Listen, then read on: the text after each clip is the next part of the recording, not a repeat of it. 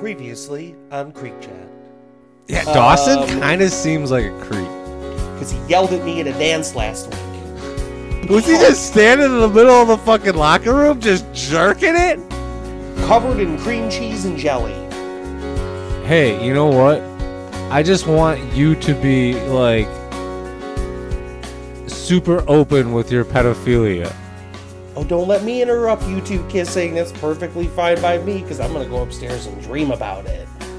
In the throes of passion, you're just going to stand there and watch your teenage son and his teenage girlfriend make out for like 30 more seconds. Yeah, uh, that's not appropriate for TV. I mean, I could understand Dawson like saying that if at like two in the afternoon he wants a pop tart and then he walks into the fucking you know pantry and sees his parents banging. Like, yeah, it's kind of ridiculous. Uh, bada bing, bada boom. Gramps is in the graveyard. Oh, and I am so far pulling a fucking strikeout.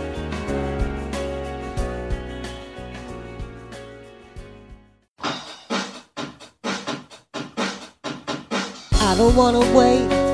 50 Randy Quaid presents a brand new podcast that we call Creek Chat. Here's our host. His name is JT Mahoney. Oh my god, this is Creek Chat and it's finally happening. Welcome to 50 Randy Quades Presents Creek Chat. I am your host, JT Jacuzzi Floozy Money, and with me, my co host as always, Yo, it's me, it's me, it's that motherfucker called Tzhukie B. Wah, wah, wah, wah,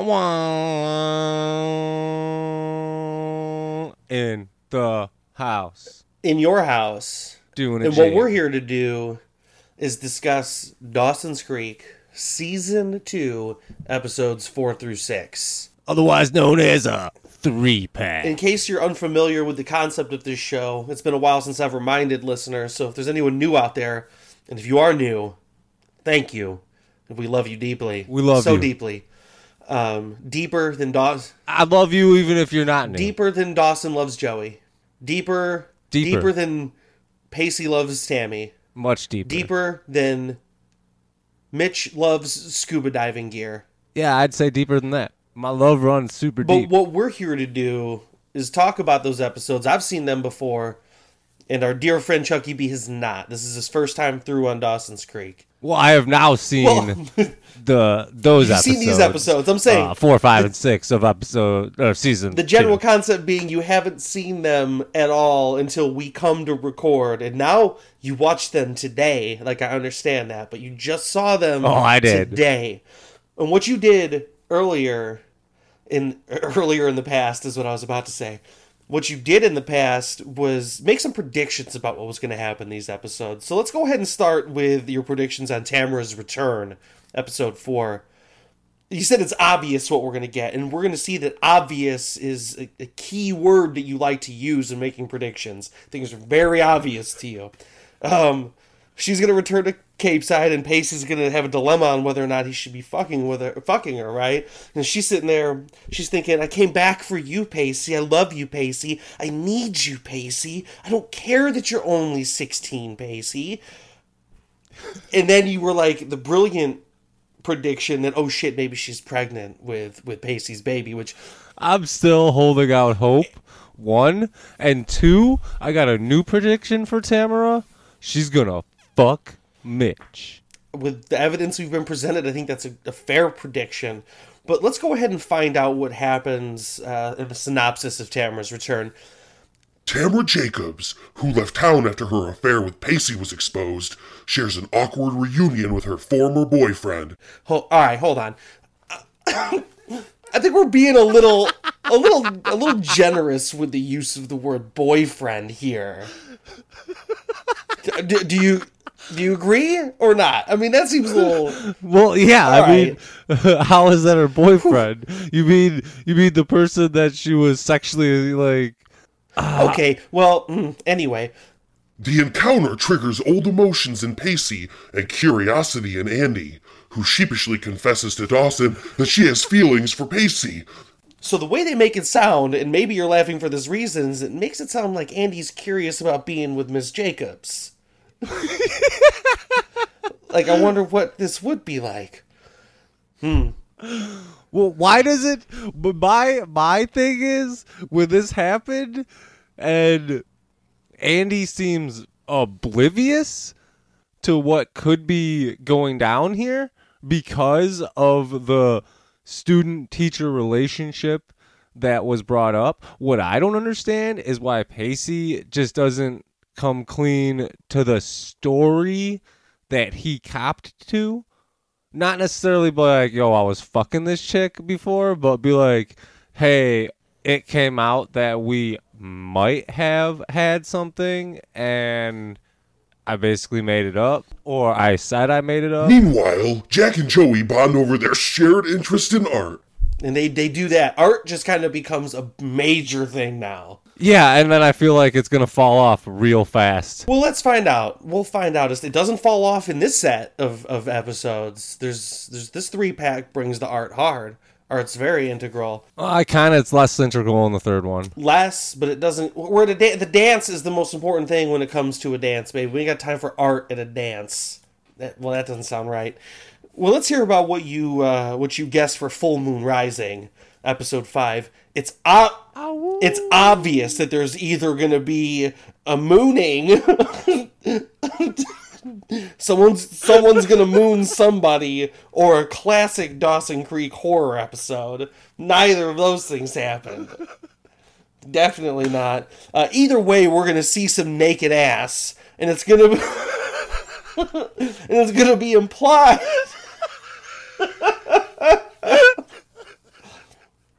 or it's gonna be implied that we see some naked ass at some point, which again didn't happen.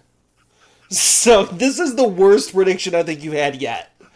You've had some pretty solid predictions over the course of this show so far. This was the most off base by a long stretch. By a long stretch. Because here's what actually happened in in Full Moon Rising. Parental problems cast a shadow over Dawson and Joey's new romance. Which I mean, it does definitely sucks when your parents are raining on your brand new teenage relationship, just bringing it down with their old garbage. Like, man, just get it together. They, they do end up getting it together by him moving the fuck out, which is the right call if you can't stop arguing. Like, get over it, Mitch. Yeah. Pacey is troubled when he sees the McPhee's home life and struggles to comfort Andy when she unloads her emotions onto him. And she I don't know if he struggles to comfort her. He's pretty good at being there for her when well, at least by the end of the episode. He seemed like he was there. Like he didn't struggle. Like I don't understand the struggling part of He that. does well in the beginning, but it isn't struggling. Like he is again, like he's done in the past. He just blows up and yells at her and calls her a rich, spoiled girl and all this other shit when he thinks that like she's hiding him when really she's hiding her family because she's ashamed of what's happened to them and what they've become. Like it's pretty fucking intense what goes on in the McPhee household. Yeah, we learn a lot about our uh, newest characters. Like you look at most of these characters' parental situations, and they're totally fucked. Dawson, the worst thing Dawson's got going on is his parents can't get along because his mom cheated on his dad. And I don't get me wrong, that sucks. But his dad's not in fucking jail. Yeah, Dawson definitely has the best home life um out of all of our four heroes and then with I mean like we don't necessarily know what Abby's home life is other than the fact that her parents are divorced. And they give her a lot of money. Jen has a date that makes Abby jealous, and Joey and Jack share a late night kiss. I I feel like they just kind of throw the late night kiss in there like it's nothing, but that's a pretty big fucking deal. Uh yes and no. it's going to be a big deal within the universe of this show. I'm not saying it. Sh- Yeah, I can agree with I'm that. not going to say whether it should or shouldn't be a big deal. I'm just saying, like, you know, that's not going to go over well. I can see why Dawson's angry at Jack. I cannot necessarily see why he's angry at Joey. It's a culmination of everything else that's led up to the way she's been treating him over the last few Well, it's episodes. though. also- she's been a real dick to him. It's also um his nature to be a bitch. I'm going to say and we also learn of- that this is kind of how he's seeing like at least at home like oh this is how you approach it you just throw it out there in, in this stretch of three episodes, I feel like this is the least Dawson has been a bitch. I felt like he. oh i agree I think he pretty much made the right move in almost every situation that was put in front of him in these three episodes, somehow, miraculously. I think I even wrote that down at some point. I mean, like right now, it's just a bunch of notes that I'm just seeing. I can't really like find it, but I'm sure once we go through Oh, we'll it, get there. That's yeah, we'll get there. Before we get there, though, let's talk about what you predicted for the sixth and final episode, the dance. Um, obviously, this is going to be a big dance. So three times in a row, we had obvious things. Now this time, your obvious was correct. There was a big dance. homecoming. Uh, and it's gonna be like the homecoming dance. So boom, spot on. You nailed the dance down to what dance it was. It's just a good dance, is what you said. um, so Dawson or Pacey finally asks out Andy to the dance, which is not. Well, yes, Entirely true. it, that's what happens though. Like they end up, end up at the dance together, so that's good. Um, Abby's trying to work up the courage to ask Jen to the dance. No sign of a lesbian relationship so far. Jen's trying to scheme on Dawson, which isn't true by this episode. She does not scheme at all. She- Her and Jack have themselves a good ass night as far as things can possibly go in terms of their relationship. He didn't have a very good night overall. Well, his face didn't have a good yeah, this was the weirdest episode out of the three pack, in my opinion.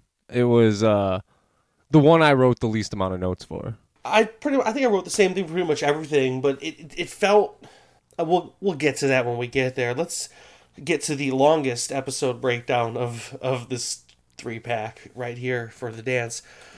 Two tragedies rock Dawson's world. First, he learns the awful truth about his parents' marriage, Which he he pieces together. They're having an open marriage when they blatantly both have basically dates at home while he's also there. Like, come on, what are you trying to do? Plus, also Abby snuck into his room and kind of like told him about open marriages or reminded Yeah. him about them. So that's sparked things together. So thanks for the assist, Abby. Then, at the homecoming dance, he witnesses a heated moment between Joey and Jack, during which their illicit kiss is revealed. Now we're calling it an illicit kiss instead of a late night kiss. We've upgraded it to this episode. It's much worse now. But to be fair, if I were Dawson, he had his eyes glued. That body language there definitely spoke to more than just coworkers. They were definitely having a heated conversation. Well, yeah, I made it, it. You could tell they were having a heated conversation. In which case, I wish Dawson could have just heard that conversation because he would know that Joey was like, "Hey, dude, what the fuck? Like, that's wrong. You know I'm with Dawson. You If Dawson could have heard that, Joey wouldn't have. Like, that conversation wouldn't have happened that way, though. Like, you know what I mean? Unless you're saying, like, if he could have eavesdropped on it. But either way, it's Dawson, so who knows how he would have reacted, regardless how he heard it. Here's how he did react. Dawson is heartbroken as his lifelong friendship and newfound romance with Joey is shattered. The big night also introduces Jen and Jack for the first time. Pacey tries to open his heart to Andy, but something she witnesses ends up hurting her. Christy comes back. I don't agree with the majority of this uh, breakdown. Tell me what you don't agree with. I don't agree that their relationship in total is shattered. For the moment, it is. Remember, we're not speaking past Um, this episode. All that it is is the first of three breakups. If we're sticking to your prediction, that is correct. Well, I mean, hey man, I'm like a gospel of fucking creek chatting. So, what else don't you agree with? Uh, I mean, I guess that was the big one. What else could you I- possibly I- disagree with? Once I heard shattered, it was kind of like I just blocked out everything. I was like, ah, I don't agree. well, Because that's assuming that their complete and utter friendship on top of their sexual relationship is now gone, which it might be bad for like a month or so, but they're best friends. They're going to work it out. well, here's one thing that you also have to agree with, or do have to agree with. Your streak is over, Chuck. yeah. unfortunately- yeah, I did I did write that down. It's the first thing I wrote down for Tamara's return. I put streak broken, um, sad face on my notes. They're back out at the And then- ruins and and, they're making out. But I did say on my notes, um, but the best friends are at the makeout spot or are making out at the Tamara fuck site. yes, that is exactly where they're at. They're back at the ruins. It's a very sexually charged place. A lot of sexual healing goes on around there. Joey wasn't too happy about it though. She was not enjoying the cold and the bugs and whatever else she was complaining about. No, but she was enjoying the cheesiness of Dawson. Oh, oh my god, yeah, because she went right back in for the makeouts when he said something just gag worthy. Yeah, and, and he was like, "Ooh, was that too cheesy?" And she's like, "Dawson, I eat up your cheese with a spoon." So you were also incorrect in saying that pa- that Tammy could only be back for Pacey because she owns, unknown to us, we could not have known, a, a warehouse in town that she's looking to unload so she can cut ties with Capeside, and it just so happens to be a perfect spot for Mitch's restaurant that you've also predicted will never happen. Well, yeah, looks like I'm wrong on that, and I do have Well, a, a new dude, it's not prediction. it's not open yet, so don't give up on that prediction. I have a new prediction for. I see. I made predictions at the bottom of each episode, and like that was. It's funny because like I put BFs will be fine as my prediction at the bottom of this first episode, Tamara's return, and like I think long long term that'll be true, but in the short term, it's true for like an episode. Well, don't But I also put at the bottom of this this paper, Tamara and Mitch will fuck. they don't like hit you over the head and make it seem like it's obvious that they're going to because they really don't.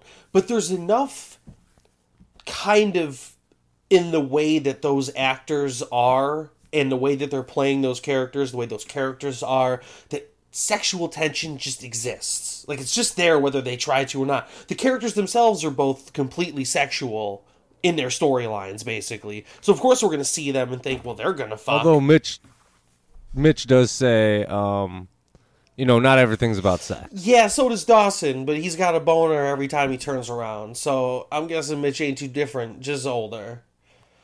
H- Him and his wife, he needs the love to have the sex, but once he's got the love, the sex never ends. But I bet you, if he's hard up and it's been a while, and I bet you he hasn't had sex in months at this point, he might break and feel shame afterwards. But Oh yeah, but he'll still fuck Tamara. it might happen. He's gonna buy. He's gonna buy this with the loan that he got, and he's gonna fuck Tamara, and then he's gonna go back to Gail, and he's gonna be like, "All right, I don't want your money for my restaurant. I got the loan. I'm doing it all there. I just want your all in emotionally on backing me with the restaurant. How's he? ge- I don't want the money part. How's he getting a loan? Is what I want to know, though.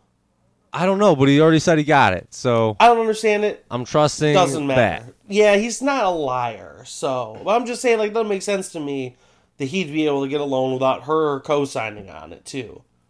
Well, yeah, I'm not talking about the logistics because we're in fucking Cape. I shouldn't either, but it's just the way my mind works for some reason. Um, well, t- Dawson sees that she's in town, or hears that she's in town from Mitch, or one of the two. So he goes and he's immediately like, "I gotta tell Pacey." He can't find out by just running into her because he Dawson makes it very clear he is not okay with Pacey and Miss Jacobs being together. He does not support that. Um, which I think is correct. Oh, I agree 100%. So he's trying to tell him ahead of time, like, yo, I got to warn you, but Pacey's having too good a time with Andy. And he's not trying to spoil the shit by saying it right in front of Well, that's Andy. what I say. Pacey's having a good time with Andy, and that's why he's like, I don't have you. I got to go to class. Don't tell me right now. Like, I don't have time for this. Just catch up with me later. Uh, and Dawson's like, fuck. Well, that's gonna have to happen, but it doesn't because he has to deal with him and Joey issues later. Okay, and so this is what 99 now, or is this still 98? as far as air dates, we might have crossed over into 99, right around that threshold. And so we're like right there at cell phone age, like beginning of it, right? You're not really going to see that become a thing on Dawson's Creek, dude. We've already brought that up. I'm pretty sure it's just not really just, part of the world. I'm just saying, like, It, it's not part of it. Like you just gotta. you could just text the motherfucker. None of them have fucking cell phones. No one has a cell phone. You don't see anyone with a cell phone. Which I think is weird. It's just not part of the world they have here. It's not that big of a deal. I think it is a big deal. I don't though. think it is because I think it's feasible, and we talked about this before that in 98, 99, there wouldn't be anyone who, even even if it's just our group of four, the main heroes, that none of them would have a cell phone. That is not unfeasible at all. They're 15, 16. I they're agree. 15, I, 16 years I old. think it's feasible that Pacey and Dawson could both have them. Pacey, why would where would Pacey get one from? His parents ain't paying for one, and he ain't got enough money to get one. Pacey would never have a cell phone.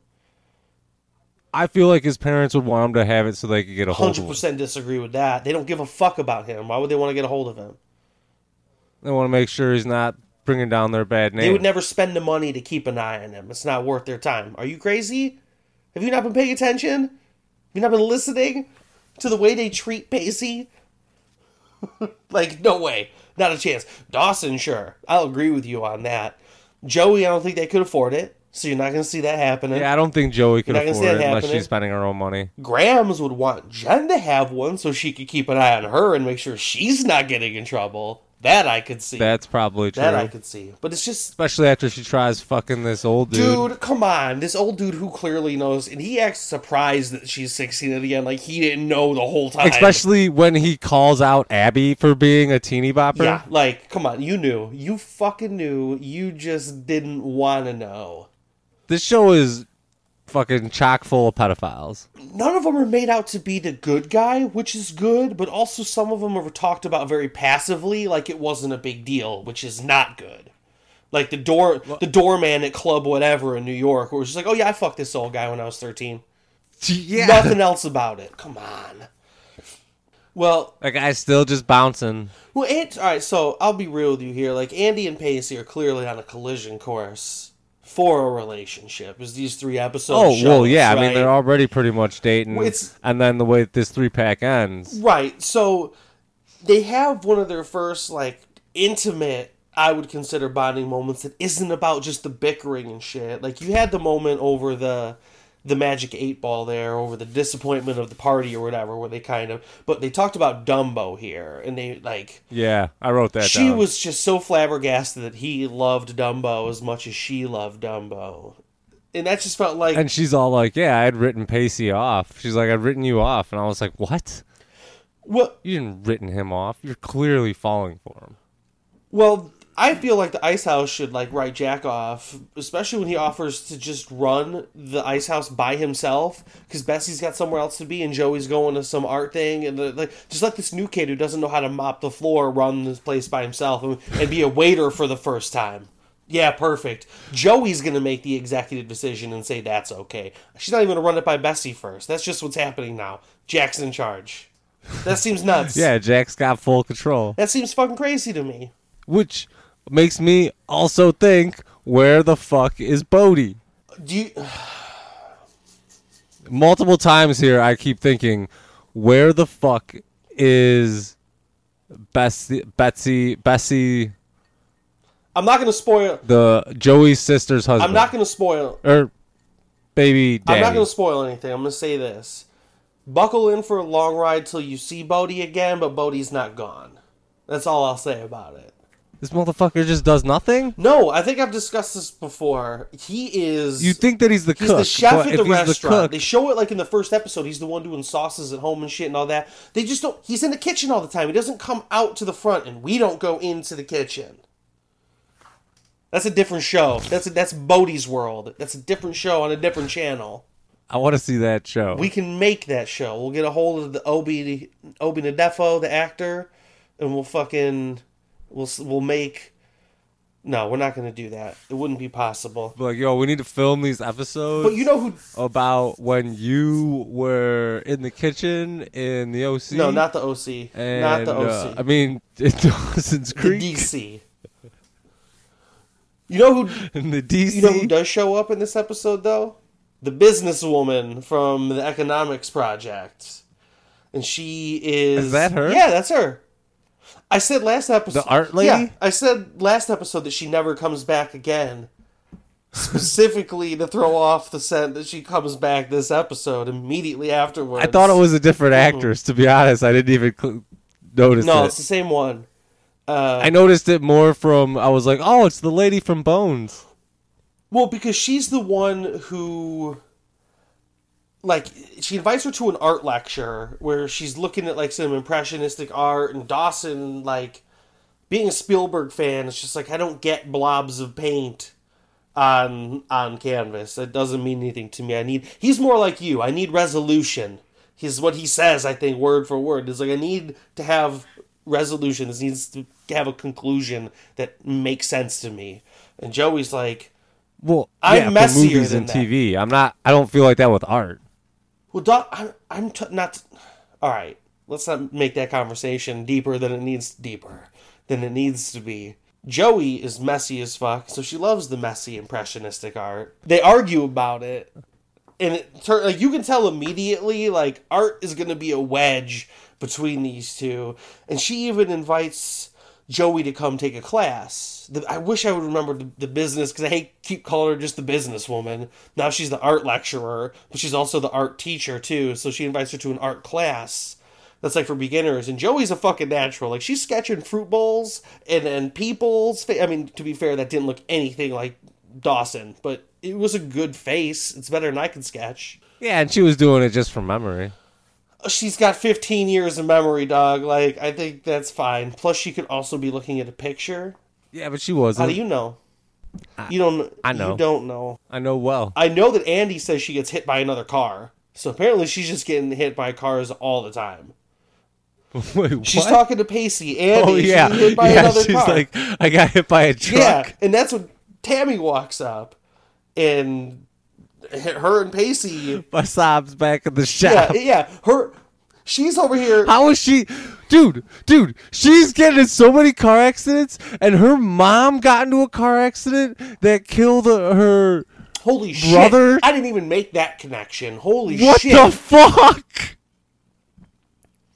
You'd think that the she would be more careful driving when she freaks out about how she has to take care of her Now mom. again, we're talking about Pacey pulled out in front of her the first time, so there's very little she could have done in that situation. Yeah. And she says here she got hit by a truck, so maybe again she wasn't. Maybe she got rear-ended. Maybe who knows? But again, I feel like if I were her. Listen, I've been in a head-on collision before, and I hate being in a car. Her fucking brother died in a car accident that her whole her whole family was in the car at the time. I don't know why she'd ever want to be in a car, especially driving one, ever again. Yeah, I mean, I've been uh, pretty much a head-on collision too, so they they are not fun. No, no. But it, this awkward moment wasn't a whole lot of fun either, because Pacey and Tam, like Pacey's just like staring at her, like slackjawed, like drooling, like duh, what's going on? He just can't figure out what she's doing in town. And Tammy's like, "Aren't you to introduce me to your friend?" Because like, hey, that's the polite thing to do, and that would make this less fucking awkward. Um, and so they have, like, he says hi, whatever. They walk away, and Andy's like, "Did And then he runs away. well, Andy's like, did she flunk you or something? And I'm just like, yeah, or something, Andy. She flunked him real good. oh yeah, she flunked him all right. Uh, yeah, and then Pacey literally runs off to follow Miss Jacobs. Like, no joke, he runs. So he can do a little bit of voyeurism. A lot of people love spying on people from a short distance in this show. Uh, it's a common occurrence I've noticed. So you mentioned earlier it felt like Andy was becoming like a part of the crew, right? And, and I Yeah. can see where you think that from when she shows up at Dawson's house and she reveals to him after a whole lot of boxer ringing that she Dude, what was with that? anxious dude she's an anxious person the fact she was even at dawson's having that con- she was ready to walk out the door and say nothing about pacey until dawson was like hold on are you sure that's the only reason you came over here? And she was like well all right actually. Like, she was gonna legit just leave without ever bringing pacey up. But she tells dawson that she likes him. And dawson's like perfect. Basically like that's what i needed to hear. Pacey needs that a lot. Yeah, he's just like, yeah, Pacey needs uh a girl his own age that actually likes him and not a uh, 36 year old woman. Yeah, but that doesn't stop Pacey from like showing up at her house later, where they used to And hang talking out. to her, Yeah, and then also showing up at her fucking warehouse. her warehouse love shack where Hey, he's we all don't like, know it's a "Yeah, I'm just gonna leave this at that, and then they both turn around and they just pounce on each other. But then they don't pounce on each other anymore. Like then it stops. no, yeah, because Tamara's like, "Hey, I'm saving this for Mitch. Yeah. Once he buys this place, he's gonna get to fuck me." Yeah. So Joey was super def- like Dawson was talking to her about her hobby of art earlier. And she got super offended that he called it a hobby, which I'm sorry, that's a fucking overreaction. Joey, you've been into art for 2 days maybe. Like I know your mom was an artist, so like there's a history of art in your family. I understand that you're a natural at art and you're really good at sketching things on like your second day being into art. But like it is a hobby right now. It's a hobby. You gotta be so mad at Dawson, who immediately apologized for calling it a hobby too. He was like, I knew it was the wrong word as soon as I said it. Like again, he's trying to be supportive here, and she's just not interested in him being involved in it at all. Yeah, I think that was a little harsh. I mean, but she's getting more into it because she goes to an art exhibit later. Like Bessie's like, "We're dead. You can leave. We're so dead. Why don't you take Jack with you?"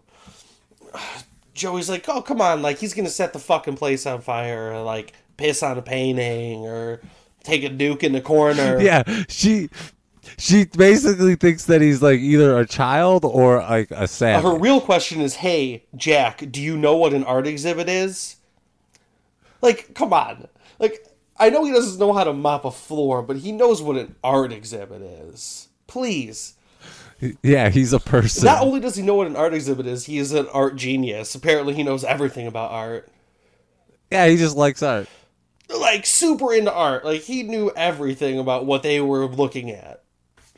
Yeah, he likes art like I like Nick Cage movies. Something like that, yeah.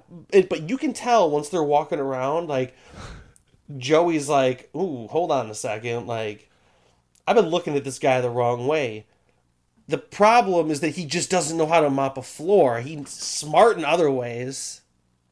Yeah, I um I don't think that she was necessarily looking at him from like a sexual point of view. I didn't think say it was more sexual. Like, oh, you're just not an idiot. I didn't like say- I just kind of assumed you were an idiot because you don't know how to mop. But I also think she's more intrigued than just you're not an idiot. I think, and it's not, you don't have to, you could be intrigued and interested in someone and not be sexual necessarily. I think there was a definite spark in her brain of like, this is a person I need to get to know better because he clearly has a passion about something that's my new hobby. Yeah, and it'd be someone that she could talk to about it, other than her boyfriend, who seems to her like is only placating what. they start having like a little playful banter thing, like an Andie and Pacey, whatever. And Joey refers to him as a walking sight gag, and that's when he's like, hold see, now you've gone too far, though. Like, you got to look at me like one of these impressionist paintings. Like, it may be a mess at first glance, but you just got to look deeper, and you'll see the fucking like the underlying pattern and emotion there. And again, Joey's just like, "Ooh, shit," and then Dawson shows up. Well, see, there's a reason why I brought up the sexual tension, is because he definitely takes it that way, Oh, dude, he had, he which is obvious because it leads to their kiss and what the next he episode. blatantly checks out her butt in one of these shots twice, like an up down up down sort of thing when she's walking away. So yeah, he's definitely looking at. He has been looking at it from that way.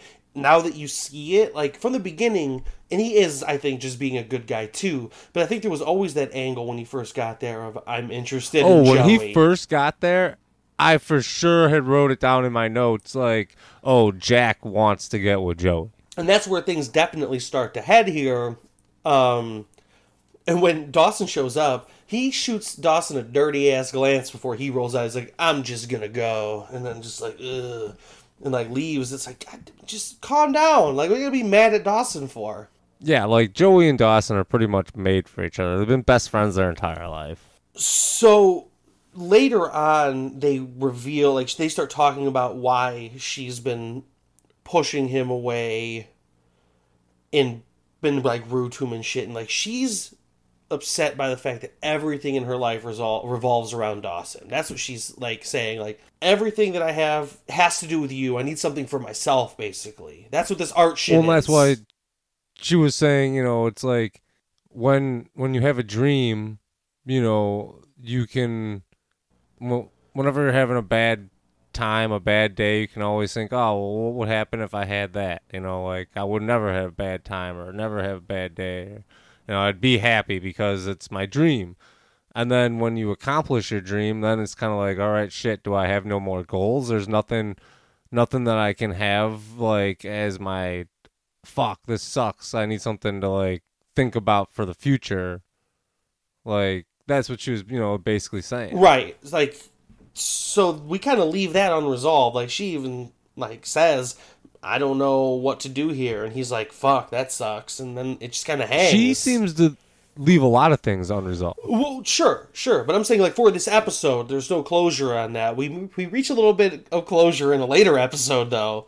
Uh, I'm not saying anything is resolved, but at least kind of has a period at the end of a sentence. This is a definite like ellipsis at the end of a sentence.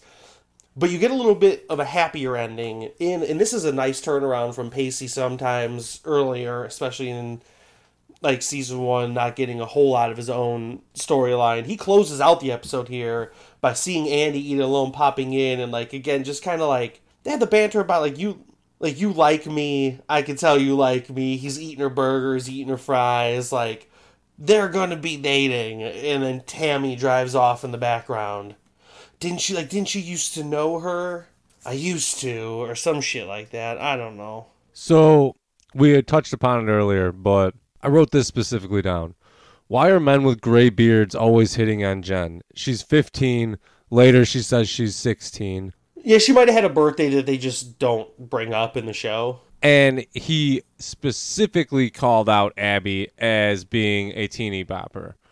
And then I did write in there that Joey explodes on Dawson when he seems to be legitimately trying to be uh, good and honest with her about. I'm trying to wrap up Dawson and Joey and stop talking about them this fucking episode. I'm done with them. I'm. Done I know. I'm just. them. I'm just trying to like put in the things I actually wrote down. Yeah, but I'm done with them. I'm so honestly. I've said this a lot. I'm just fucking. I hate Dawson and Joey so much. They're so fucking terrible together. I hate it. I just don't want to talk about it. This whole three pack right here just makes me sick to my fucking stomach with those two. They can't ever just be fucking happy. They always gotta have gigantic crises of fucking identity and and all of this shit. Like, just calm down and enjoy yourselves for a fucking second. Yeah. I mean, they they should just kind of relax and just enjoy being kids because like, I'm trying to. So let's. We're gonna. We're, we're gonna have to talk about them again in the next two episodes. I'm done with them in this one. Done. Finito. We didn't really go too deep into the Jen thing. Um, so pretty sure we'll end up having to talk about them in the next. That's what I just said. So Abby gets a fuck ton of allowance from her divorced parents. She's like, let's go shopping because that's the only thing that makes me feel. And Jen's like, okay, perfect. Let's go do that right now. So that's how they go out and they see Vince, the clearly 30 something year old fisherman that Abby cat calls out to. And he's not responsive to Abby. Like, okay, good work, Vince. But then he actively cat calls back out to Jen, who didn't cat call at him, and is like, "Yo, what up? I'm gonna want to get to know you sometime." And I'm like, "Vince, you sick fuck, what are you doing?" Because Abby points out that he's at least twice their age, so thirty-ish, and calls like she wants to bang him so bad. But it's very clear from this first episode that Jen is going to be the one who does something bad here. Like, it's Oh, very yeah. obvious. Jen even says later when Abby's still trying to push for it, she's like, Haven't you ever heard of statutory rape? Oh, Jesus Christ. They just put it, they just said it right out there, but they're still going to keep going with this storyline. This show loves rape. I don't know if it loves rape. They love to use it in all of their storylines. Yeah. And then Abby is a real piece of shit to Jen because Vince prefers her. Like, just treats her like absolute garbage. Oh yeah, they. She just she belittles her so much. Fucking calls her out for being rejected by Dawson. And then fucking Jen's like, dude, I never want to fucking talk to you again. And then like that night, Abby shows up at her house and is all like, They're on off a couple of times over the next two episodes, like in Full Moon Rising too. Like Jen slaps the piss out of her. Be, Oh, like, yeah. uh, I guess I guess we'll get to that because first we open up on the best friends, not in Dawson's room, but out on his roof, looking at an almost full moon. And Joey's like, "Things are gonna get weird," and then Dawson almost falls off the roof. yeah, I don't know if that was real or not. I- like he might have just. I didn't even write it down. I just remembered it. I, his face made it look like it was real, but I don't know, and it doesn't matter because it doesn't play into anything else at all. Like he doesn't fall off a roof later And okay, how does Pacey get away with watching porn at work? because they don't have a whole lot of customers. I don't know. Because yeah, he was openly watching porn when Andie popped in there. I don't get that. Why would you? Is my next question. Yeah, I don't understand. You sit there and just watch porn with your pants on? Is he Apparently, that's how Pacey watches Is it. he trying to, was he trying to learn the art of fucking? Like maybe I guess if you're trying to learn how to fuck from porn, which I guess is Pacey, you might try and Yo, try to be a porn star. That's my life's dream. Dude, he I don't know, man. Maybe Pacey the Pecker. you never know. Maybe he could make it Pacey the Pecker. That's nice. That's good. Yeah, he's watching Jacuzzi Floozies. That's what that's what he's watching. But he lists off like four other ones that he either was going to or already has watched. And then, and then Andie, she's like, well, why do they all have different names and they're all the same thing? Movies, uh, movies about women Pacey's never gonna get with. Well, this this episode had a really interesting open when they came back from that the the cold open at Dawson's, where it kind of runs through each person in town, and the camera like runs into them as a connection to like.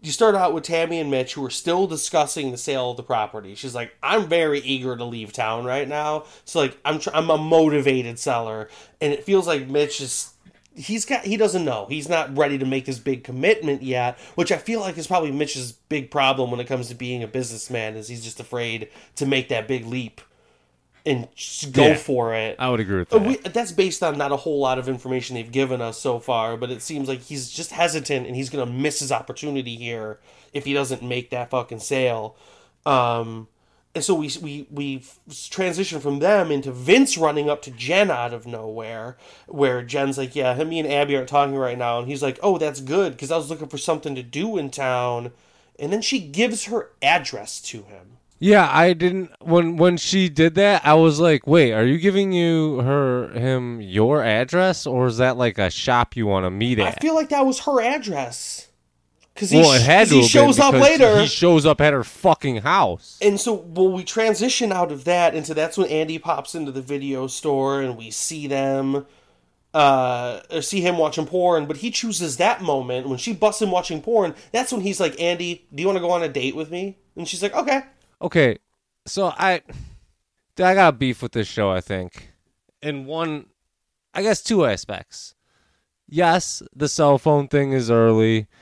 I could see why the majority of these people don't have cell phones. Yeah, you're gonna have to let that one go. When did we fucking transition into DVDs?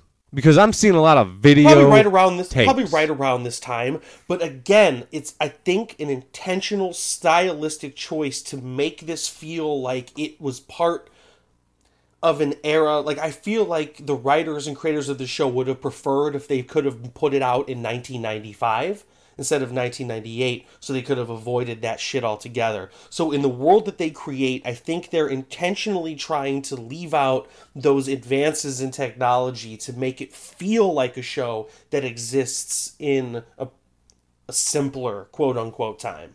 I think that's a purposeful thing.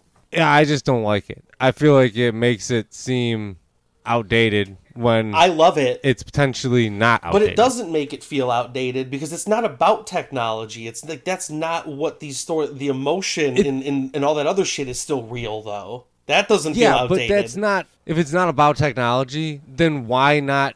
Especially something like that. It's such a simple, easy thing. Just because there's DVDs doesn't mean that there's not still video. I don't understand what it matters. How does that change? It's because it's something that I notice, and I'm just like, this doesn't make But sense. what, why does it not make sense? It's still feasible that that could be the case, and it does not change the content of anything else that happens in the show. Whether it's DVDs or VHSs on the shelves, the same lines are being said by the same characters in the same way. It's just something that I notice. but it doesn't matter.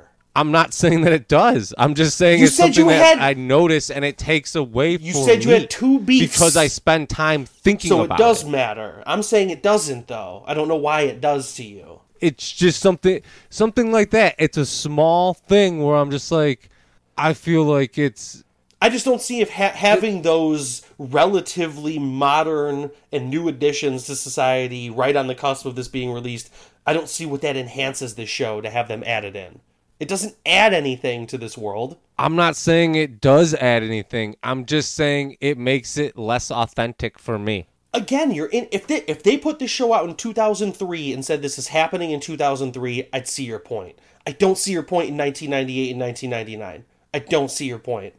Cuz this is completely feasible and authentic for that time frame. I'm just saying that's why that's why I asked the question because it was a legitimate thought that I had. Well, you didn't ask a question. You said you had a beef. Well, it was a beef that turned into kind of a I don't- I- because I asked when did DVDs become a thing? So probably right around this time frame. Like I'm sure they were out before then, but right around 98 99 I would guess is when the phase out of VHS was more or less in full swing.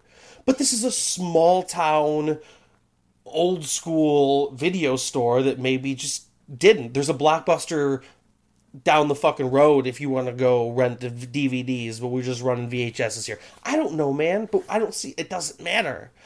Another topic that we spent way too long talking about that's irrelevant. saying, it's like the these broken are the questions. It's like the broken These are the door. questions I have about this town. It's like the broken door during the fucking Friday the 13th episode that didn't matter whatsoever, but you could not stop fixating on, except this is bigger.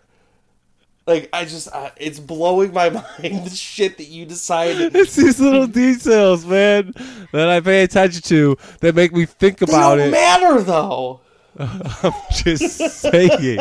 Like, they don't have any bearing on anything.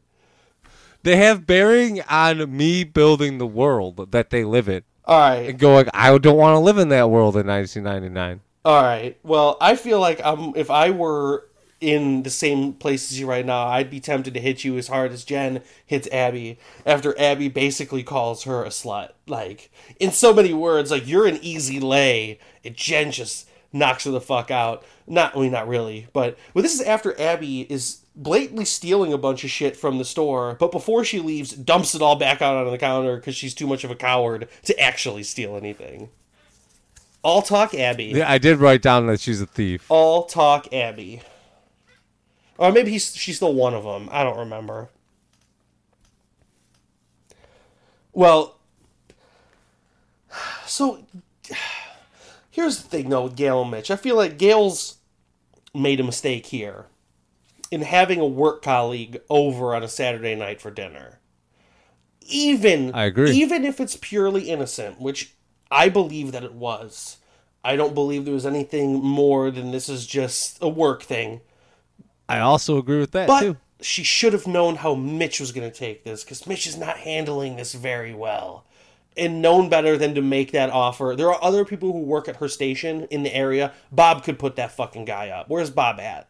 Bob can hang out with that dude. I don't know, but Gail doesn't need to. Yeah. But that's fine because Mitch is just going to invite Tammy over, which makes it clear that I don't know what makes it clear that he's trying to fuck her, but he's definitely trying to use her to make Gail jealous.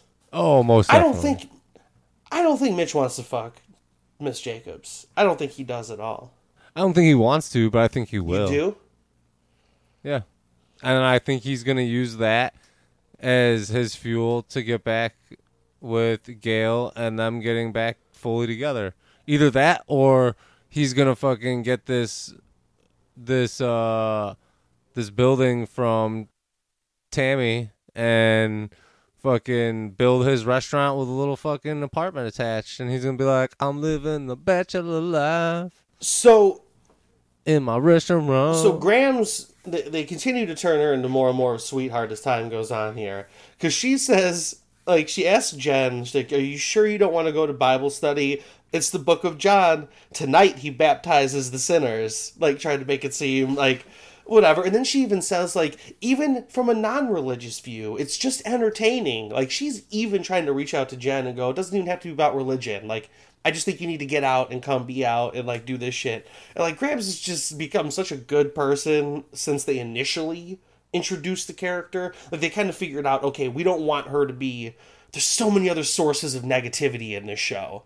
Let's turn Grams into one character who's actually like positive and brings a good vibe to the world. Well, yeah, we need this in this show because we've got just a lot of fucking bullshit drama so going on. So much bullshit drama. I I mean, like, and I always bring myself back to going, okay, these are kids. They're 15 and 16 year old Right. kids. I remember being a kid and just everything was the fucking world. So let's not forget that it's the day of a full moon, and we're headed into the nighttime. And Jack and Joey are working at the ice house alone, except for the one creepy old man who's just been sitting there drinking coffee for hours, apparently. Who was Jack's dad? No, No, yeah, I know. I was just like, I mean, it was. sorry if that's if you were expecting that to be Jack's dad. Like, I will tell you that's not Jack's dad. I, I wasn't, but I was like, I was like, they potentially alluded to it. No, it's just part of the weird shit that happens on the full moon. Again, it plays into that kind of supernatural vibe. Or was that- he a ghost? Well, that's what I'm saying. Like, it's that supernatural vibe that Dawson's Creek doesn't shy away from sometimes. Like, I don't think the implication he was a ghost, but it was also like, who knows what he was. He's a good tipper. Tipped real well. Left a poem and it was a hundred bucks. Yeah, fifty bucks between them both, and and Joey said they were rich, with one hundred dollars to split between them. Well, Jack's that's rich. Jack said she was angry all the time. So if she's happy with fifty dollars, I guess that's still an improvement. well, I mean, legitimately, he's not wrong. No, he's not wrong at all. I've made that observation. She is before. angry She's all the time, but and that's the thing. She's she's projecting it out to the world when she's really angry at herself. For sure. Oh no, no, no doubt about it. Again, they're all teenagers. They're all doing that same shit. They're all either taking out their own shit on other people or taking out their own shit on themselves. Jen being that example, or taking out other people's bullshit on themselves, which Jen also does. By having Vince shows up at her house, like we said earlier, and they just sit on the porch and are having a cup of coffee, and I'm like, okay, all right, cool, cool, cool. We're just on the porch here. I mean, I know where this goes, but for now, we're just on the porch. That's where this shouldn't even gone this far. And then it gets to the point where it escalates so far to where Jen's trying to pull back and he's still pushing for it. Oh, Like, yeah. I'm like, is this dude gonna legit rape her? No, and then she says, "I'm 16." He's like, "You're what?" And then Grams is in the doorway, doorway, and she's like, "She's a 16 year old girl, so you better get the fuck up on out of here, old boy." Yeah, she's all like, you get the fuck out And he does. He scampers because the fucking righteousness of God was coming through Grams' voice, and it scared the piss out of him. Because I'll tell you right now, the 16 year old girl thing wasn't bothering him. That wasn't it. No, no. That wasn't it at all. She didn't he didn't care about that. So, in the meantime, next door, Gail and Mitch are having their little dates in the house. Dawson's trying to figure out what's going on. They're like, "Go to your room," and that's when And Abby's and up there when- fucking spying. because she had popped over to Jen's earlier, and Jen's like, "Get the fuck out of here. We're not friends right now." Boom, closes the door. And yeah, she's stuck into Dawson's room and is spying. So Dawson's stuck with Abby, which is a weird combination of people to be together. Dude, and then Abby's trying to fuck Dawson. Just to make Jen jealous. Like, obviously, she doesn't want to. I to. know, but it's still ridiculous. I think the only reason she even tried is because she knew it wasn't going to happen. Because Abby is all fucking talk, all fucking talk. Yeah, which makes me think, dude, maybe if she's all talk, she's like, she's uh, suppressing those feelings because she was trying to make Jen jealous. We're gonna see. There's still 16 episodes to go here. Uh, Pacey shows up to pick up Andie for the date, which through miscommunication is not what was supposed to happen at all because Andie does not want him to meet mom. But he does. No, because this fleshes out a lot of her character. He, he he meets mom and mom is friendly mom is nice. We don't really have any reason to believe there's anything wrong with mom from what we see. She's talking about older brother tim he's upstairs she'll go get him he needs to meet him. But when andie finally figures out later because she goes over to the ice house and is like is pacey here? Oh no he's not. Oh shit well the only place he could be is back at our house. So she goes back and she's freaking out. She's trying to get him I did, I did actually write down, even though that there was no um, proof that there was anything wrong with her mom. I, I did write down, gotta be something off with her mom. I think that's fair. There's no reason Andie would be trying to keep her hidden if there weren't at least something that she, whether it's wrong or not, something Andie's ashamed of. Which Yeah. this whole situation, we find out older brother Tim died in the car accident. Mom still thinks he's alive. Some days, most days. Some days are better than others. It's really not good. She's not getting the proper care she needs because her dad doesn't want her to or can't afford it anymore because the business is going under. So she just stays at home where she's taken care of by the two high school kids who also like who's taking care of her during the day when they're at high school? Who's who's, there then? What is she doing? Can she just be by herself? Watching TV. uh, and dad's living in Providence working with the business, so these kids literally like can do whatever they want, but they're in the midst of some bullshit right now. Like Andie seems to take on the brunt of the actual like caretaking that goes on. And she says Jack lives in a fantasy world. I don't know if that's fair, but from her perspective, that's where he's coming from. Um, but it, yeah, like you said, it really fleshes out where how she is why is she so anxious why is she so nervous why is she so on edge all the time that's what happened So, with those two, what are their ages and or are they twins? I don't think they're twins, which leads me to believe is Andie older or I would think Andie's older. i think they're the, but it's got to be by like what, like a year? i think they're the same age they just they were born like one's the, like the oldest in the class and one's the youngest you know like mom got pregnant with one and then got pregnant with the other immediately afterwards immediately? immediately afterwards I think I don't know for sure. Then they, they might explain it. I com- forgot. I don't know, but I think they are the same age at the very least. Whether or not they're twins, I don't know. But they're I they're the think same them being grade. twins makes the most sense then. I think they're the same grade. I don't think they're twins though. I don't.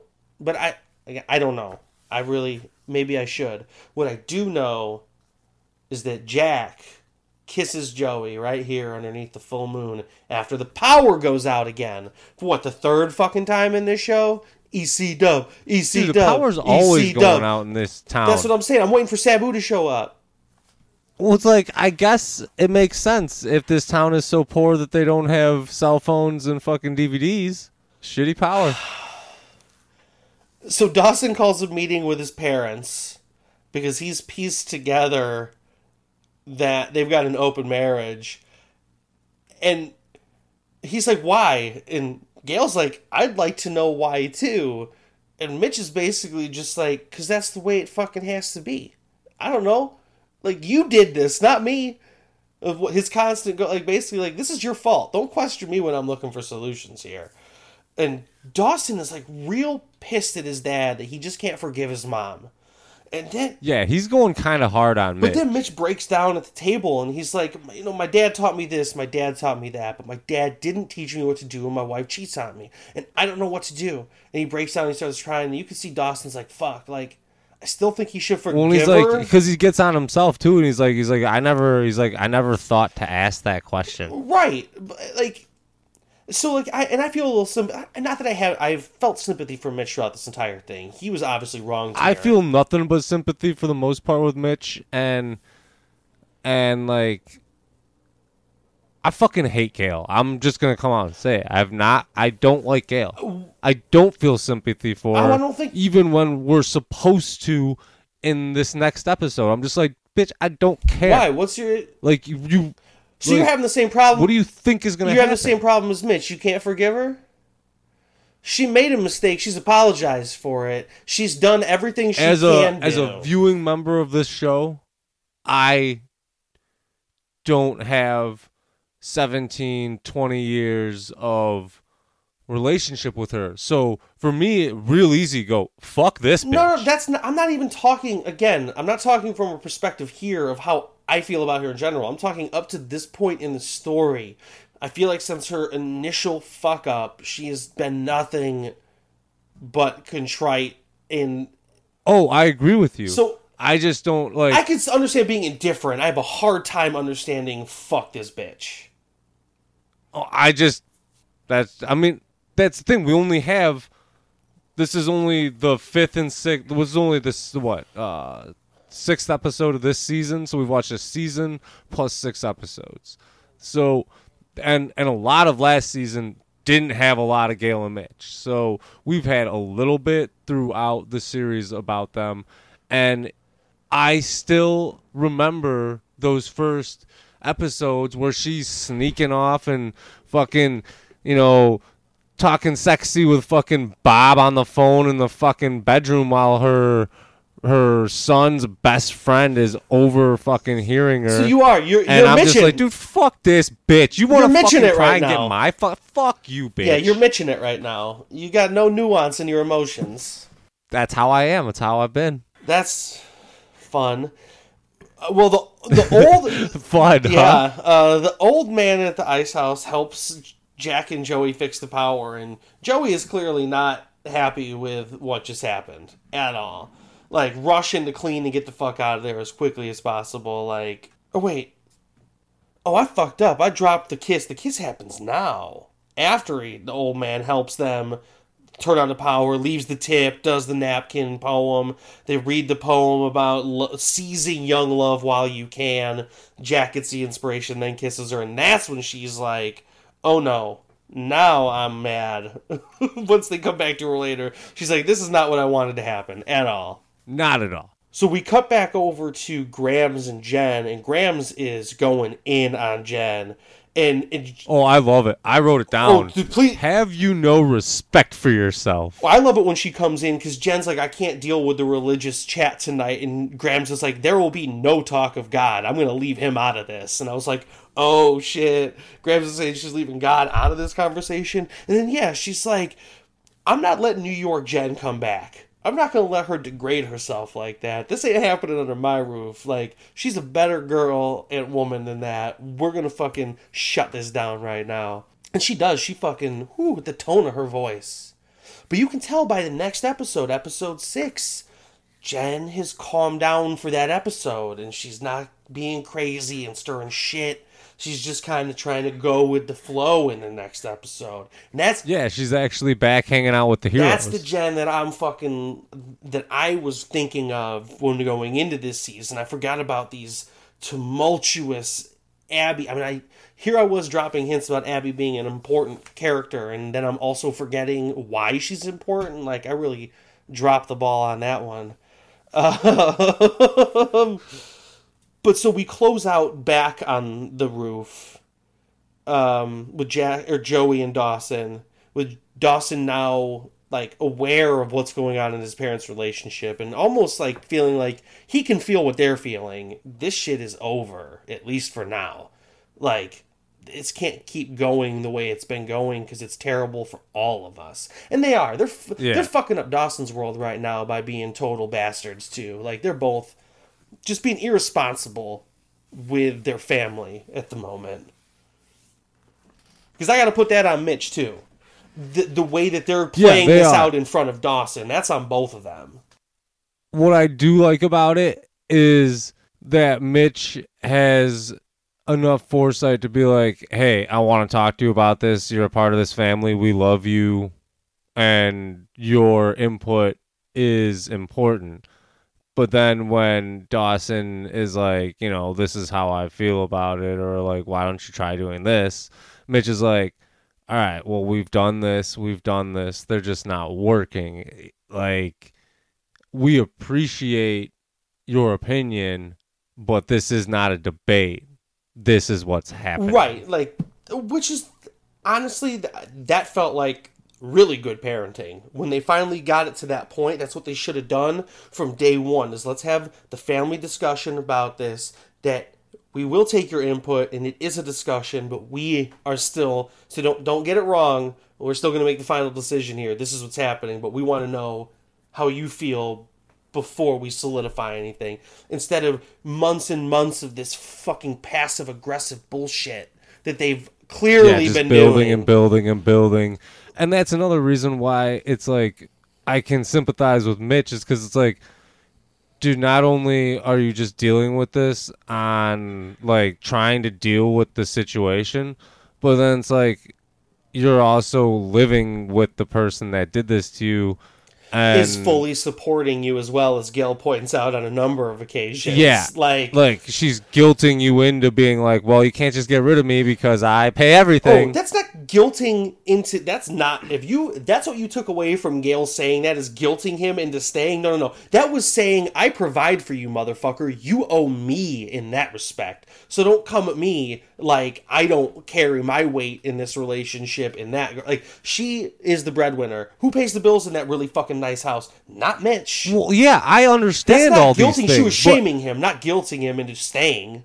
Well, I just I that's the thing. Like I He's shaming her over something. he already knows that he doesn't pay for anything. It's not like and he's an idiot. she idiot. already knows that she cheated on him and apologized for that, and we tried to move on, but he can't let go of that. So I think she's justified in saying, "Motherfucker, you can't pay a bill." I think they're both kind of being pieces of shit. I agree with you a hundred percent on that point as well.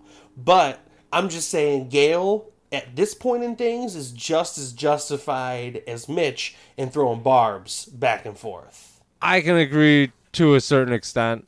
we can keep going. We're not done with Mitch and Gail yet, so we can keep our obviously different feelings towards the situation going. But for right now, we're gonna like to close out this episode. It's what I want to point out that makes me not feel a whole lot of sympathy for Joey when shit goes down in the next episode because she knows she should tell Dawson about that kiss. And she's on the verge of telling him about that kiss right here on the roof, right here at the end, until Dawson brings up a much more serious thing that he, I mean, he ends up crying on her shoulder here. Like, he's going through some shit right now. So, understandably, I agree. She was smart in not telling him about it in this moment because it just wasn't the right time. But she still should have told him afterwards. And I only say that because she clearly knows that she should have told him.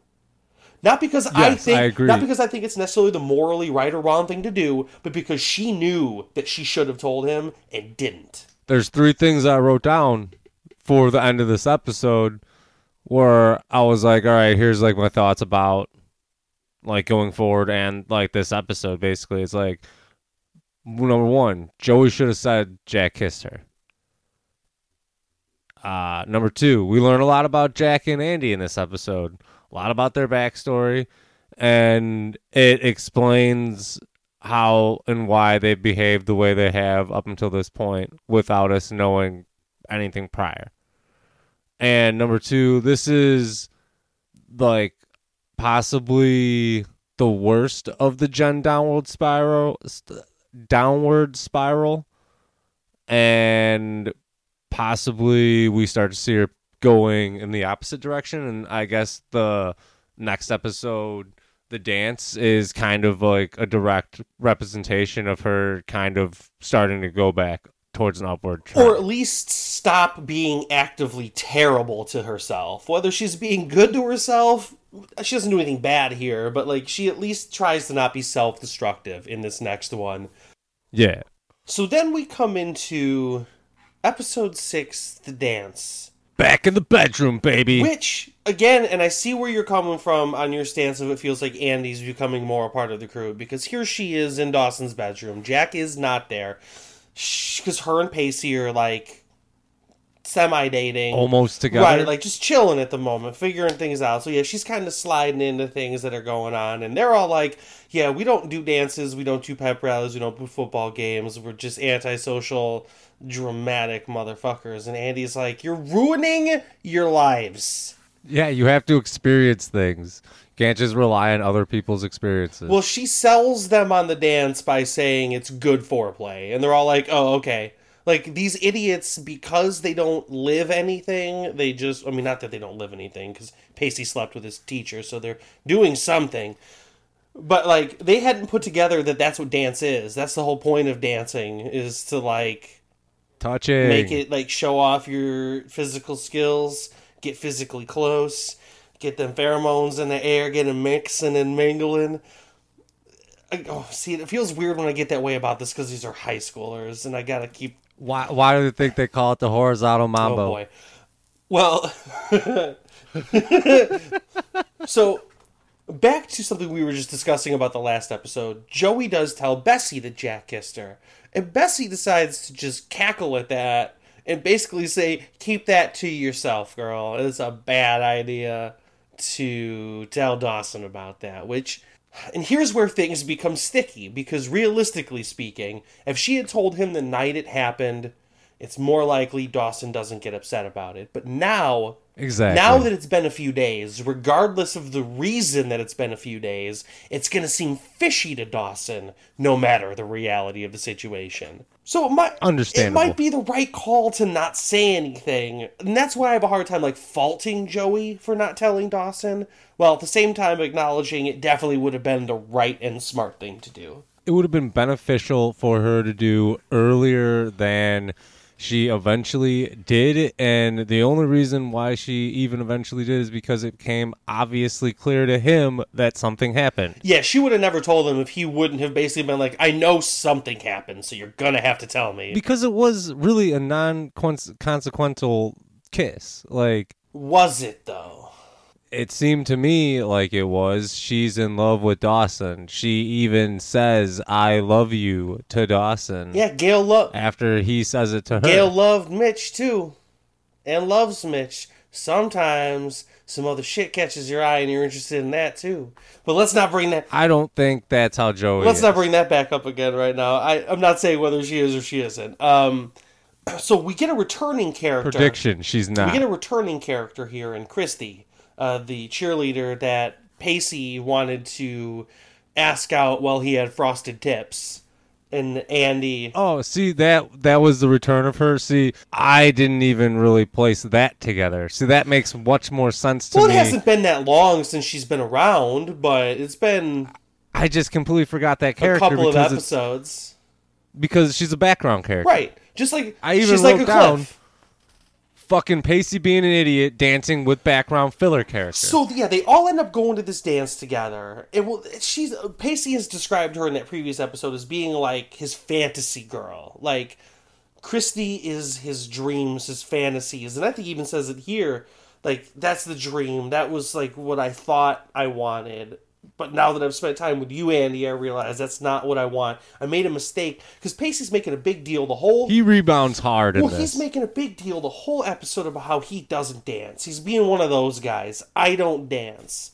I don't dance. And he won't dance. Well, Andie ends up catching him dancing with Kristy in the hallway later because she's been dumped by her boyfriend or some shit. And he's trying to make her I don't feel think she was dumped. I Things think aren't she was just well. angry that he was being flirtatious with other Well, girls. Abby was trying to break them up because she was trying to fuck them. They were clearly having problems, Kristy and Brett, because they were arguing in the halls earlier. Like things were rocky, and yeah, Pacey was just there for her in her moment of of vulnerability. And what does he say to her? It's something fucking ridiculous. He's just like flattering her about like how every guy wants her and he's every guy blah blah blah blah blah. And she's just taking she's like a little Dawson in this moment, getting her ego stroked, feeling real good about herself. She'd end up Well, it seemed like she had said, seemed like her boyfriend really didn't pay much attention to her. Well, they were fighting at school earlier, and Dawson even said, or like Dawson and Joey had this little comment where they're like, "Promise me we'll never air our shit like that in public," basically, which is what they end up doing. And then they do. which they end up doing by the end of the episode. Yeah. So they also come up with the plan to invite Jen along and set her up with Jack. Like Andie and Dawson, I think, come up with that plan. And I love how Pacey and Joey fucking hate the I, plan. it doesn't seem like Pacey hates it, but he's like, this can't go well. He doesn't think it's a good But plan. I, but he didn't like actively get upset about it like Joey did. And this is where I'm saying Joey's only angry because Jack will be there and Jack kissed her and she knows that Jack likes her, but she doesn't reciprocate those feelings. That's where I think you and I have a disagreement on how she feels at this moment because I'm not saying she fully rece- reciprocates them, and I'm not saying that she doesn't love Dawson or loves Dawson any less, but I think there's just been this interest that has been piqued within her now after that kiss where she is kind of like, oh man, like the new.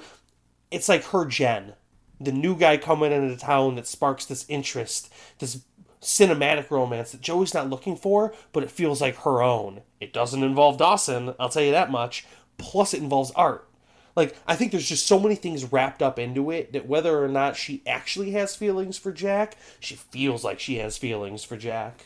And I feel like she'll immediately realize she doesn't, and she just needs to do what she says she needs to do, which is find some things about herself that she actually like. And this is where I disagree with her decision to say that they need to like break up for it. I don't necessarily understand that. She's been telegraphing the breakup since before they even started dating. This whole is it's too complicated. Should we be doing this? Is it too weird? Second guessing it the whole time. It was only a matter of time before she felt overwhelmed because a new challenge or conflict or problem or decision or something, in this case art and stuff like that came along, that she was going to just give up on this. She's got too much going on to be focusing on this relationship and so I agree with her breaking up with him here. I think for her, that is the right call. Fuck this teenage romance. If y'all are really star-crossed lovers, this shit'll happen when it needs to happen. Well, and that's what she basically says. She's like, she's like, I love you and I be want to be with you. She's just like, I need to figure out. She's like, I need to love myself before I can love you. Right. Which again, like Which we've already I been over this fully though. 100% agree with. Haven't we already been over this shit? Has she not already assessed these things before? Like, she's smarter than this. Which is where I find this whole, like, you were my everything and now I have nothing angle really hard to believe when it comes to Joey Potter. She's smarter than that. She's smarter than that, but she's also a person like all of us where you want to be accepted, you want to be loved by somebody else. Like, But what I feel like that's just a natural human. that's not what I'm questioning. What I'm saying is it doesn't make sense to me that she doesn't have something else already. That she didn't have another passion, that she didn't have something else. Or it seems unlikely to me that she would start to focus on that lack of it now when this relationship is still so new. She's not even like find wait for a relationship to get boring before you start finding something to like you know, fill your time otherwise. Like it just none of it makes any logical sense for how smart they've made Joey seem most of the time. Like the way she acts in these episodes is just so irrational for her. So I know this is another me seeing things that aren't there, Maybe, maybe not. We'll see. and um, you know my desire for technology. Oh Christ. But and it's not like I think everybody should play video games. Oh my god. Oh my god. Boy, Where is this going? Where is this going? But I'm kind of surprised that not once have we seen them at all playing any sort of video games. They're kids Not who not who especially Dawson, someone who who likes theatrical things. There's the one character I would say it surprises me a little bit that they don't show even a video gaming system from what I've seen. Again, Pacey, one of those things his parents are not going to spend money on for him. Not going to happen. Joey, they don't have the money in that house to do it. Why would Grams have fucking Nintendo in her house? And Jen, well, I'm and mostly Jen was too mostly busy. Dawson because we see his room the most. But again, it's something that just doesn't matter. It doesn't matter if he's playing video games or not. That wouldn't take away or add anything to the story if they were sitting down playing a video no, game. but it is a time filling hobby that Joey can get into. no, that's not what she's looking for. She's looking. Come on. Come on. Well, this is also the episode where Gail and Mitch tell Dawson, like, Mitch is moving out. We've come to that conclusion. This is where it's at. And Dawson's like, well, I've come to the conclusion that your conclusion sucks. This is where Dawson comes back to kind of being a bitch, but that's also like just a normal kid's And again, that's why uh, this makes sense to me of all of his whiny baby reactions. This one I can look at and go, no, I get that though, because his parents, Yeah. his parents have been handling this like total shitheads from his perspective, and now his dad's just leaving. Like, what the fuck? I had this perfect life like six months ago. What the fuck just happened to everything that's going on around me right now? But he does after they tell him that, but before him and Joey break up later in the episode, suggest that he and Joey have sex on the coffee table now because his parents aren't having sex on it anymore. Yeah, he made the joke that hey, that the coffee table's open because Mitch isn't trying to fuck Gail on it every three But seconds. that's such a weird thing to suggest. Like, hey, guess what? The place my parents used to fuck is now available for me and you to fuck. Well, I mean, by that exact logic, their bedroom is like their bed is available for them to fuck in. Well, Jen, Andie has been trying to play matchmaker with Jen and Jack the whole night, like really thinking they can make something happen there. Because no one's picking up on the subtext of Joey and Jack because they really haven't been interacting throughout the night. And I don't think really anyone expects them to until Andie comes up with Jack and goes, I'm done dancing with my brother for the night, which, I mean, should have been done with that after the first dance. If you've been doing it all night, Andie, that's weird as hell. But she's like, swap them out. She's dancing with Dawson, and then that's when Jack and Joey end up, and Jack's trying to talk about the kiss.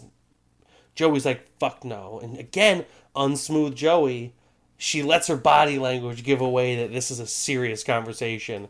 And of course, Dawson being the jealous guy that he is definitely prone to be, he, he was craning his neck in circles to look at them dancing together. Oh, yeah. It was almost like a cartoon. It was so funny. Like, and he had a spotlight on him too, so it made him stand out even more. Like, it was so funny to see. Jen's ready to leave at this point. Jack just got punched in the face by Dawson. That was awesome. I don't ever want to condone violence. I don't think punching Jack in the face here was necessary.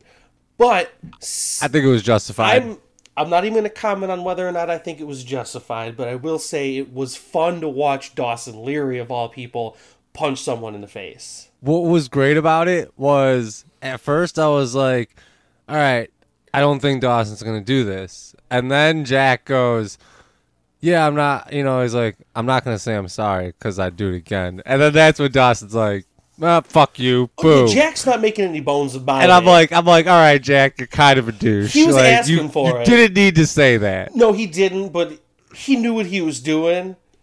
I don't think he expected Dawson to throw a punch, though. I think he was getting the same vibes you and I have been getting from Dawson, which is this guy's a big old bitch boy. And I don't. This guy's a pussy. I thought Jack. I don't think. I mean, he looked a little rattled by the punch. I didn't fuck him up or anything, didn't knock him out, but it definitely took him off guard. I don't think he saw that one coming. And I, I remember the first time I saw this, I didn't see it coming either, because it's so odd. I saw it coming. Did you? I didn't think he was going to do it because Dawson's been playing it cool Well, that's I mean. lately. I could see that it was an option they were putting out there, but I didn't think it was a thing that Dawson Leary would do. But he did it. He did it. And Joey is still just pissed because everything should be about her. That's basically what she's saying to Dawson. Like, I need everything to be about me right now. This ain't a good time for this anymore. And this is as the crowd is gathering. and Dawson's like, I'm a narcissist. who is who is handling this situation better than I'd imagine his narcissistic ass would. I mean, it's still not great because wh- how can you handle this well? But Yeah. but yeah, the crowd gathers, and that's when they disperse. And they take the fuck off.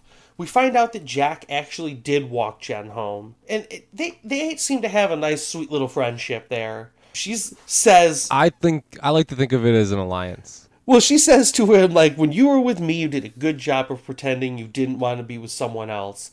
And that just shows you how low Jen's bar is right now for just looking for human companionship that isn't bullshit.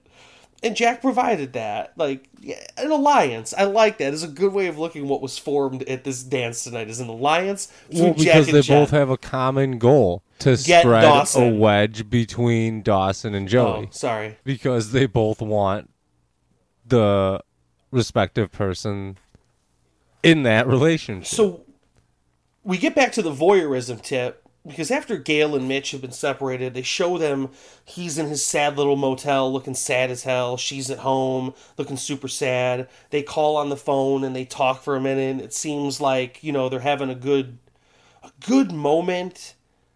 But then Mitch is like, "Nah, this has got to be how it is. I'm sorry."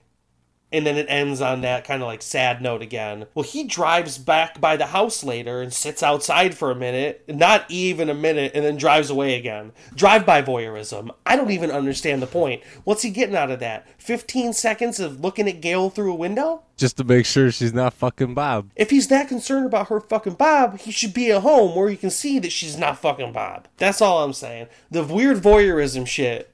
Uh, something I never noticed in the past, and now I'm catching it like I feel like there's voyeurism of some kind every third episode at least. And then so I wrote down uh, that uh, just as the best friends say I love you, they endure their own separation, or as I like to call the first of three. Well, we see before we see the first of three, as you're calling it, we do see Pacey and Andie have that moment we talked about earlier on the pier, and they have their first kiss. Like, they're we haven't heard the words yet, but I'm saying the first kiss is like, okay, they're dating now. Like, this shit's kicked off. That was I. Back on the pier, baby. So like I like happy endings, It was a good one. and I like No, that was a really, really good one. I agree with you. And so far, it's felt like this season it's been good Pacey storylines. He's not getting shit on. Good things are happening to him. dude. That just means he's gonna get this shit kicked out of him. Bye, Dad. But before that happens, you're right. The first of three, where Joey's like, what we were talking about earlier, like, you were what I wanted, and now I don't know what I want anymore, and I don't like that feeling. And as she's running out, he says, for the first time, Joey, I love you. And it stops her. And she comes back in the room, and you're sitting there thinking, like, oh shit. Just like the kiss worked at the end of season one, the I love you is going to work here to make it work. And she comes back in and she says, I love you too. Then she turns right the fuck back around again and walks out the window. Like, that's it. That's it. Like, runs, literally, again, runs away. Literally. And he's like, How can it be over after we just said I love you? She's like, I gotta go. That was basically what she's like, I gotta go. She's like, I gotta beat traffic. Creek's busy this time of night. So Dawson kicks the ever present and at this point famous ladder over, signifying that this is indeed the end of the relationship. So I wrote down some things. I'd love to hear them. Well, that's the first of three. Then Jack and Jen Alliance, Pacey and Andie pretty much official. Mitch and Gail probably will get back together and go quote all in on the restaurant. So you are revising an earlier prediction of Mitch and Gail divorcing, with them getting back together and going all in on the Celt. Yeah, it'll be there. There will be in between them getting back together and going all in on the restaurant. Is uh Tamara and Mitch definitely gonna fuck, and then then they'll get back together. All right, okay. Well, there might be some clues for some more predictions here in the upcoming episode titles. What do we got here? Seven through nine. Episode seven. Chuck, what do you think is going to happen in the all nighter? The all nighter. Well, the kids are gonna pull an all nighter when they have to study for some tests and some crazy shit happens, and then um, Mitch is enduring his all his own all nighter when he's going all night with Tamara. Woo! Uh, any anything else for the all nighter? Grams is going to a church service. It's an all nighter. All night church service. That's where shit gets real rowdy. Episode eight. Hey, just entertaining. Episode 8 The Reluctant Hero. Talk about a vague episode title. The reluctant hero. Pacey, this one's all about you, baby. I don't know what's gonna happen, but you're gonna you're gonna be a fucking hero. You're not gonna want to be the hero, but you're gonna be the hero. Episode 9 The Election. So it's a school election. It's all about Abby and running for office against Andie. Abby running against Andie in the school election. Okay. Uh, And spoiler, Abby's gonna win. Now it's interesting to me that in, all of the predictions you made there, A, I don't recall you saying obviously once, but B, you made no comment on Dawson and Joey, the best friends, and what would happen with them. So what do you think happens between those two? It's just gonna be an awkward three pack for those three or those two. Uh, they'll probably get back together. I would say either in the election or the episode after, Which I will not tell you the title of at the present time. which is the title I am gonna predict right now. The title to that episode is called "The Second Kiss," the second first kiss. No, no, no, no. Joey's pregnant. No, no. Bitch and Gail getting back to get. No, it's, it's not too specific because things are super vague as the title. Yeah, are you kidding me? Did you hear the three titles I just fuck. gave you? The first fuck. Yeah, that's what it's called. It's definitely called the first fuck. Well, if you if you enjoyed this episode, uh, you can check out more like it, including episodes of 50 Randy Quaid's, which is a movie review, uh, or which in, includes Cage Talk, which is Tzhukie B and JT's other, well, Tzhukie B's baby. But it's become my baby too somehow, a little bit along the way. Uh, you can check out that at 50randyquaids.com. Uh, you can hit us up on the Facebook. Chuck, I can give everyone your phone number if you want me to. Yeah, it's uh one six six six. Hail That isn't a logical phone number, but I would recommend that everyone give it a call immediately. Uh, and until next time, we be creaking.